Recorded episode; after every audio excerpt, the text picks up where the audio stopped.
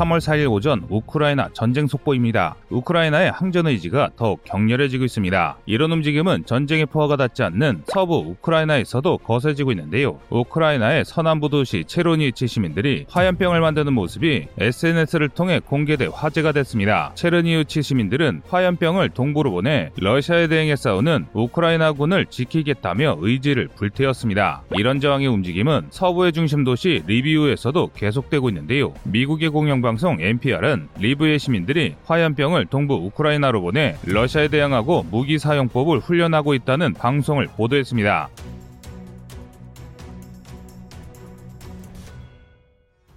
저항운동은 점령지에서도 계속 이어지고 있습니다. 며칠간 수차례 공방전으로 오고 가던 헤르손은 결국 러시아에 의해 점령당했지만 헤르손의 시민들은 여전히 러시아군을 상대로 치열한 교전을 계속하고 있습니다. 반면 러시아군의 상태는 그야말로 바람 앞에 등불처럼 위태롭기 그지없는데요. 지도상으로 봤을 때 러시아는 상당히 많은 지역을 점령한 것처럼 보이지만 하지만 실제로는 하르키우, 드니프로와 같은 동부의 주요 도시조차 점령하지 못한 상태입니다. 즉 러시아군은 단순히 단순히 도로를 따라 진군만 하고 있는 상황입니다. 때문에 군사 전문가들은 지역을 장악하지 못한 채 무리한 진군을 계속한 러시아가 지금보다 심한 보급의 위기를 겪을 위험성이 높다고 주장했습니다. 이는 중간에 보급선이 차단될 확률이 높기 때문인데요. 주요 도시를 탈환하지 못한 채 서진만 계속한다면 지역 주민들의 저항으로 인해 병참선이 붕괴될 가능성이 높습니다. 만약 병참선이 무너진다면 키우 근처에서 교전 중인 러시아군은 즉시 보급이 끊기게 되는데요. 이렇게 되면 전방에 있는 러시아군은 일방적으로 전멸당할 가능성이 높아집니다. 그래서 상황이 급박해진 러시아는 전국 각지에 있는 병력이란 병력은 전부 강압적으로 불러들이고 있는데요. 러시아는 50세 이하 남성들을 예비군으로 강제로 소환해 말 그대로 영혼까지 끌어모으고 있습니다. 심지어 이런 징집의 움직임이 시베리아를 넘어 러시아 동부 끝자락까지 지역을 가리지 않고 자행되고 있어 큰 충격을 주고 있습니다. 특히 러시아 연해주와 맞닿아 있는 하바로프스크에서 러시아군의 움직임이 지속적으로 포착되고 있는데요. SNS에서 하바롭스크 비킨시에서 러시아군이 전차와 탄약, 차량을 징발하는 모습이 인터넷상으로 일파만파 퍼지고 있습니다. 여기에 하바롭스크와 인접한 시베리아 지역에서도 병력들이 움직이고 있다는 제보가 인터넷상에서 이어지고 있습니다. 시베리아 서부 옴스크에서는 병력이 열차에 탑승하고 있고 튜멘에서 2S4 튤판 자주박격포가 수송을 준비하는 모습이 보도돼 러시아의 총동원령이 실제로 이어지고 있음을 알 수 있습니다. 있습니다. 러시아는 여기에 더해 독립국가연합 회원국에게 참전을 강요하는 어이없는 모습을 보이고 있는데요. 그런데 러시아의 이런 무모한 징집이 쿠데타로 이어지는 위험성이 높아졌기 때문이라는 분석이 나와 세계 이목을 끌고 있습니다. 영국의 더 가디언은 어나니머스의 주장을 인용하며 러시아 연방국이 쿠데타를 준비하고 있다는 기사를 보도했는데요. 기사에 따르면 젤렌스키 대통령이 암살 계획을 누설한 것은 바로 러시아 연방보안국이 푸틴 정권을 전복시키기 위한 권력 투쟁이 진행될 수 있다고 분석했습니다. 즉, 러시아 내부는 내전이 일어나기 직전의 상황에 몰린 것이라 할 수 있습니다. 러시아 내 병력은 쿠데타 방어로 전환하고 독립국가 연합을 끌어들여 러시아로 보내 위기를 타파하려는 것이 지금 러시아의 계획이라고 군사 전문가들은 분석했습니다. 실제로 SNS상에서는 러시아가 크렘린에 방벽을 설치한다는 루머가 도는 만큼 러시아의 상황은 매우 비참한 상태임을 알 수 있는데요. 3월 4일 오후 우크라이나 전쟁 속보입니다. 우크라이나의 격렬한 저항으로 이후로 우크라이나가 전선을 점차 회복하고 있습니다. 우크라이나군은 점령당했던 동부 수미 지역을 완전히 탈환했는데요. 수미와 인접한 체르니히우에서도 우크라이나군과 민병대 저항으로 인해 러시아군의 진격 속도가 둔해지고 있습니다. 이로 인해 키이우 동부를 포위하려는 러시아의 계획이 점차 지연되고 있는 상황입니다. 우크라이나는 키이우 포위망을 돌파하기 위해 추가적으로 북서부 지역에 늘어서 있는 러시아군의 64km나 늘어진 전차 행렬을 공격하기 시작했습니다. 남부 지역에서도 저항의 움직임은 끊이지 않고 있습니다. 불과 하루 전 점령당했던 헤르손이 완전히 점령되지 않았다는 보도가 잇따르고 있고 또한 러시아군은 남부 지역도 완전히 점령하지 못하고 있습니다. 즉 상황을 정리하면 우크라이나는 북쪽에서 반격을 남쪽에서는 조직적인 저항을 계속해서 이어가고 있다는 것인데요. 반면 러시아군의 상황은 심각하기 그지없는데요. SNS를 통해 전파되고 있는 러시아군의 동영상에는 러시아군이 장구류조차 착용하지 않은 채 온. 옹기종기 서 있는 모습이 보입니다. 같이 첨부된 설명에 따르면 이미 3, 4일 동안 아무런 지시 없이 방치되고 있으며 계속해서 굶주리고 있다고 진술했는데요. 이는 아직도 러시아의 보급 문제가 전혀 해결되지 않았다는 뜻입니다. 심지어 군의 작전 계획에 큰 지장을 주는 사건도 계속해서 터지고 있습니다. 지휘 차량을 노획당해 작전 계획이 노출된다던가 장군이 저격당해서 전사하는 등 러시아의 허술했던 계획이 전부 발각되고 있습니다. 한편 러시아와 우크라이나는 벨라루스 에서 2차 회담을 진행했지만 의견 차이로 인해 특별한 진전 없이 협상은 결렬됐습니다. 하지만 인도주의 통로에서 휴전을 준수하지 않은 합의는 이루어졌는데요. 쉽게 말하면 민간인 피해를 방지하기 위해 대피로로 선정된 특별 지역에서는 일정 시간 동안 교전을 하지 않겠다고 합의를 본 것입니다. 즉 본격적인 휴전 상태에 들어간 것은 아니며 민간인을 대피시킬 시간을 주겠다는 의미입니다. 그런데 군사 전문가들은 이런 러시아를 절대 방심하면 안 된다고 경고했습니다.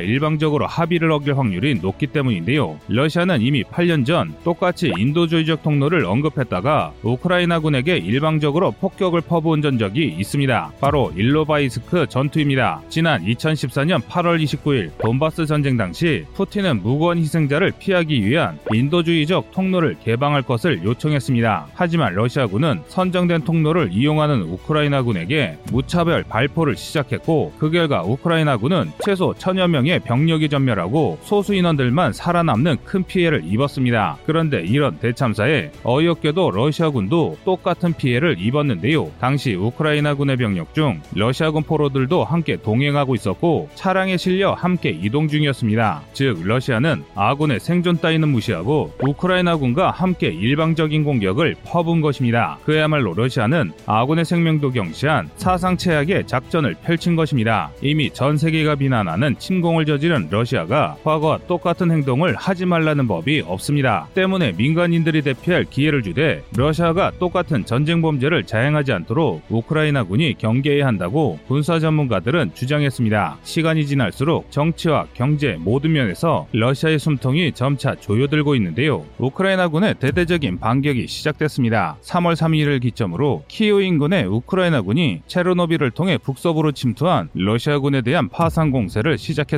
최신 보도에 따르면 지난 28일부터 64km에 걸쳐 돈자다였던 러시아 기갑부대 선봉이 우크라이나의 공세에 무너지고 있다고 하는데요. 그런데 이게 끝이 아닙니다. 우크라이나 서부 리비우로 세계 각지에서 의용병이 모집되고 있는데요. 우크라이나 정부의 주장에 따르면 의용병의 숫자가 3월 3일을 기준으로 16,000명을 넘어섰다고 전했습니다. 물론 실제로 그 정도 규모가 모였을 가능성은 그다지 높지 않습니다. 하지만 적어도 수천 명이 모였고 그에 상응하는 물 자와 무기가 집적된 것은 확실해 보이는데요. 이들이 서방에서 공급받은 대전차 화기를 수령해 키이우 전선으로 투입된다면 식량 부족과 연료 부족에 더해 습지 한 가운데 고립된 러시아군이 완전히 개멸되는 것이 확실시되는 상황입니다. 러시아 공군의 어모가 없다면 지금 당장 전멸하는 것도 불가능하지 않은 상황이기 때문인데요. 그런데 이런 상황에도 불구하고 러시아 공군은 지상작전을 지원하기는커녕 제공권조차 제대로 장악하지 못하고 있습니다. 오히려 우크라이나 공군의 전투기 가 출격해 러시아군을 폭격하는 황당한 일이 벌어지고 있는데요. 두 국가가 동원한 항공전력의 격차가 10배를 넘는다는 점을 생각하면 이는 도저히 이해할 수 없는 상황입니다. 전문가들조차 러시아 공군이 이렇게 잠잠한 것을 이해하지 못하고 있는데요. 그나마 가장 유력한 가설이 폐업과 부정부채에 의한 가동률 급감, 초전에서의 심각한 손실 정도입니다. 그 중에서도 가장 큰 문제는 부정부패입니다. 현재 러시아 공군의 최고 위직 9자리 중 6자리가 공군이 아니라 육군 출신입니다. 러시아군 총참모장 게라시모프가 러시아 공군 사령관을 자신의 육군 후배로 임명하면서 러시아 공군의 고위직들이 공군 작전의 문외한인 육군 인사들로 대체된 것입니다. 그리고 이 과정에서 엄청난 부패와 공군의 작전 능력 감소가 발생했는데요. 전문가들은 부패한 군장교들의 착복에 의해 항공기의 가동률이 크게 떨어졌고 무능한 상부의 비상식적인 지시에 러시아 공군이 큰 피해를 입었으리라 추정하고 있습니다. 게다가 실시간으로 감사는 전력 도 상당한데요. 우크라이나군이 러시아군으로부터 노획한 방공 장비와 보병이 도수운반하는 단거리 지대공 미사일로 매일 수대 러시아 전투기를 격추하고 있음이 여러 기관의 교차 검증을 통해 확인되고 있습니다. 심지어 지난 3월 3일에는 우크라이나군이 남부 지역에서 기습 포격으로 러시아의 항공기지를 습격해 최소 수십 대의 헬기가 격파됐다는 사실이 밝혀졌습니다. 한마디로 전전선에서 러시아의 참패가 이어지고 있는 것인데요. 그럼에도 수적 우위를 앞세운 러시아군은 러시아군은 끊임없이 전진하고 있습니다. 이에 대해 전문가들은 러시아군의 진격로가 죽음의 도로가 되고 있으며 우크라이나군이 후방을 차단하는 순간 몇몇 도로에 의존한 러시아군이 몰살당할 수 있다고 분석 중입니다. 일례로 수차례 걸쳐 탈환과 점령을 반복하던 헤르손이 다시 우크라이나군에 넘어갈 수 있다는 분석이 쏟아지고 있는데요. 이렇게 되면 초원지대를 지나 러시아 중부의 산림지대에 진입하면서 진격 속도가 느려진 러시아군의 보급이 차단됩니다. 그러면 당연히 전투를 수행할 수 없게 되는 데요. 한마디로 러시아가 지금이라도 군을 물려 물자 집 적소를 점검하지 않는다면 전쟁 개시 이후 최대의 피해를 입게 될 것이 분명합니다. 하지만 그럼에도 러시아군은 중단 없는 진격을 이어나가고 있으며 러시아 본토에서는 쉼없이 신병이 징집되고 있습니다. 이 때문에 무고한 러시아인의 희생이 급증할 것이 확실해져 가고 있는데요. 그만큼 러시아 내부에서도 반발이 커지고 있습니다. 3월 3일 러시아 야쿠츠크시의 한 지방 신문이 일면을 전쟁 반대로 꽉 채웠다가 폐간되는 일도 있었는데요. 이런 일련의 상황에 대해 미국의 린지 그레이엄 상원 의원은 1944년 히틀러 암살 미수 사건의 주모자였던 슈타우펜베르크를 언급하며 러시아 내부 인물이 하루라도 빨리 푸틴을 암살해야 한다고 주장했습니다. 지금까지 3월 4일 저녁까지 정리된 우크라이나의 최신 상황에 대해 정리해드렸는데요. 다음 속보를 통해 좀 더 상세한 내용 전해드리겠습니다. 이상 꺼리튜브였습니다.